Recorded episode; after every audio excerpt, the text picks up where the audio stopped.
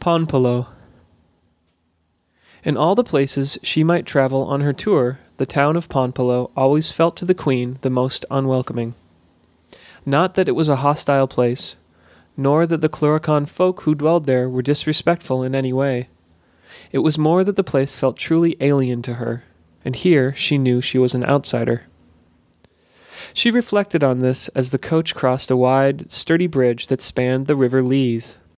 The bridge, built from dark wood and large stones, was bedecked with ornate designs, crisp and geometric, carved expertly onto its surface. Peering out past the bridge, over the River Lees, she saw boat traffic moving slowly below. The signature longboats of the Clurichaun traveled to and from Ponpello in great numbers, the town marking the convergence of the river with multiple canals. One Clurichaun drove his boat down the waterway with the help of a long stick, which he used to push off from the bed of the river, while another boat let out a column of dark smoke and appeared to be impelled by some inner machinery. The canal system was yet further evidence of Clurichaun ingenuity. It was growing slowly, but had begun to allow goods to travel more easily throughout the nearby villages. A group of Clurichaun walked animatedly across the bridge, talking quickly amongst themselves. Though small in stature, they commanded respect in their bearing and appearance. The outfits they wore were expertly crafted, each one unique to its owner. A striped vest in fine gabardine, a velvet bowler hat, purple trousers festooned with golden thread. One had a mustache coiffed at each end into two impressive spirals. Coming from the opposite direction, a lady Clurichaun drove a little wagon pulled by a small but capable pony. Seated beside her was a tiny child, and both wore the same style purple riding dress with high boots and matching caps. The woman, who Alyssa presumed to be the girl's mother, had more earrings in each ear than could be counted, small metal studs and cuffs, which caught the light and shone gaily. The wagon was quite full of ceramic jars of all sizes, each stopped with a great cork. On they travelled into Ponpello, the houses and buildings of the Clurichaun rising on either side of them. Two and three story buildings rose above them on either side of the street, a rare sight out here in the green country. Businesses of all description occupied those spaces on the level of the street, and Alyssa looked to see those which she could identify. A chemist, a builder's shop, a tailor, something which she took to be an herbalist's apothecary, and several others which she could only guess at. They passed several Clurichaun men who waved excitedly, shouting greetings of welcome. Alyssa realized that they had recognized their coachman, Netcher, who, like most Clurichaun, had come from Ponpello. Netcher shouted a joyful greeting back, forgetting for a moment the officious composure he assumed when tending to his duties.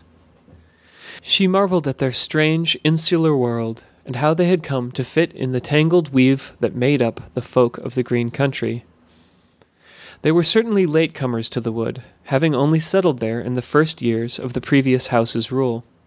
She hadn't been born yet, but her mother had described the day they first arrived in the forest.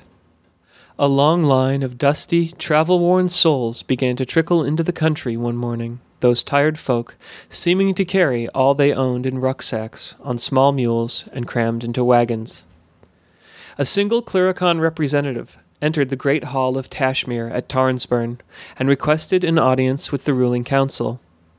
This was, of course, granted immediately, as there was much concern and trepidation over the sudden influx of strange folk into their provincial, out of the way kingdom.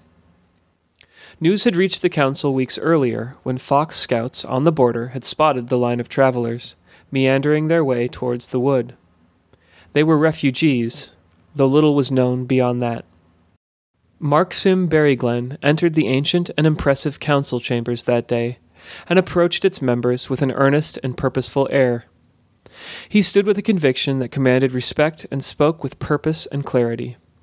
His people, the Clurichaun, had been displaced due to yet another war in the eastern reaches, the region where they had held their capital for many centuries. This was not the first time their people had suffered at the expense of greater conflicts in which they were enmeshed as a consequence of their location. The time has finally come, Marksim explained, his small voice filling the chambers with its fervor, for my people to find a home far from the endless conflicts of those warring lord kings, a place where they might live in peace, free to flourish in the arts and trades at which they are so adept. He approached Chavarone, lord of the Faysylf house, which ruled at the time, and presented to him a satchel. Chavarone accepted the bag with curiosity and opened it, gazing inside to find a bounty of sun gold florins, more of the shining coins than he could fathom, more wealth than he, nor anyone in the green country, had ever seen. It was then that Chavarone realized he held there in his hands the wealth of an entire people, the totality of their toils, and the cumulative savings of their ancestors long past. Though those glimmering coins were beguiling and intoxicated his inborn lust for treasure, Chavarone's wild heart softened at a thing so emblematic, an act so symbolic of a people's desire to be free from strife. He stood abruptly and strode to the great table where there lay an intricate map of the lands in the green country, and called for Marksim and the council to gather round.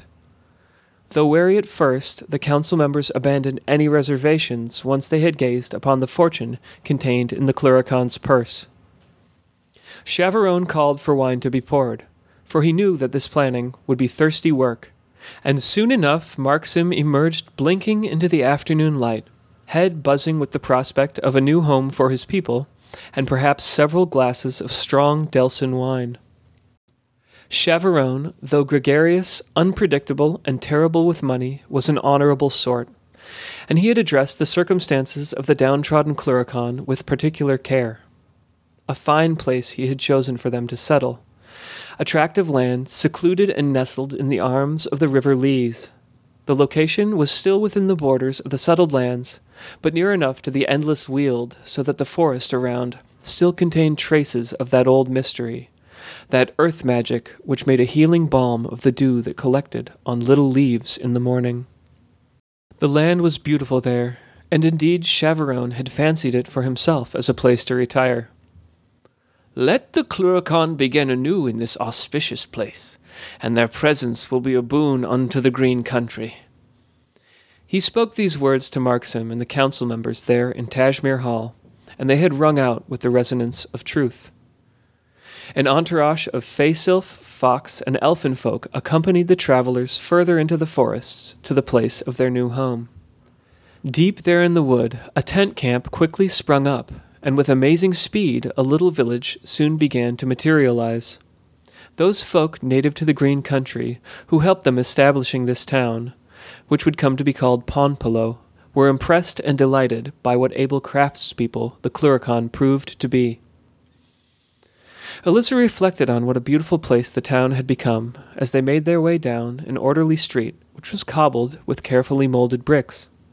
In the ornament and decoration that appeared on Cluricaun buildings, clothing, and wares, she saw echoed back the life of the green country. The distinctive shape of a red oak's leaf, repeated in a beautiful motif around the windows of a home. The sly face of a moss wolf adorning the signage of a favorite corner tavern. The Cluricaun had certainly become a part of the Green Country, and it too had become a part of them. She would soon be meeting with the town's leader, Rendell Berryglen, a distant relative of its founder, Marksim. He was an enthusiastic fellow, always excited to share news of development and discovery with Alyssa. Through his eyes, she was able to see her beloved country with a newness that she treasured. Perhaps, thought Alyssa, feeling of unwelcomeness is not mine alone. Gazing out the window, she spied a small group of Cluricaun children at play, tossing between them a large red ball. She recalled similar games from her childhood. The courtship between the Cluricaun people and the Green Country was a slow dance, she mused. Let our foundations be built on common ground, and they will stand the test of time. Soon they had arrived, and the entourage exited the carriage. As they did, the queen turned to regard Netcher, and offered him some words of thanks in the Cluricaun tongue. His eyebrows raised, and he gave an appreciative nod. How's my pronunciation, Netcher? she asked. Getting better every day, my queen. If you like what you just heard, be sure to visit www.thegreen.country for more great content, including beautiful illustrations, detailed character descriptions, and much more. The Green Country is also on Patreon, where a small monthly pledge will give you access to extra content, like an illustrated PDF of the story you just heard. Whether you back this project financially or simply share it with a friend, you can help this vibrant land continue to grow. Once more, that's www.thegreen.country. Thanks for listening.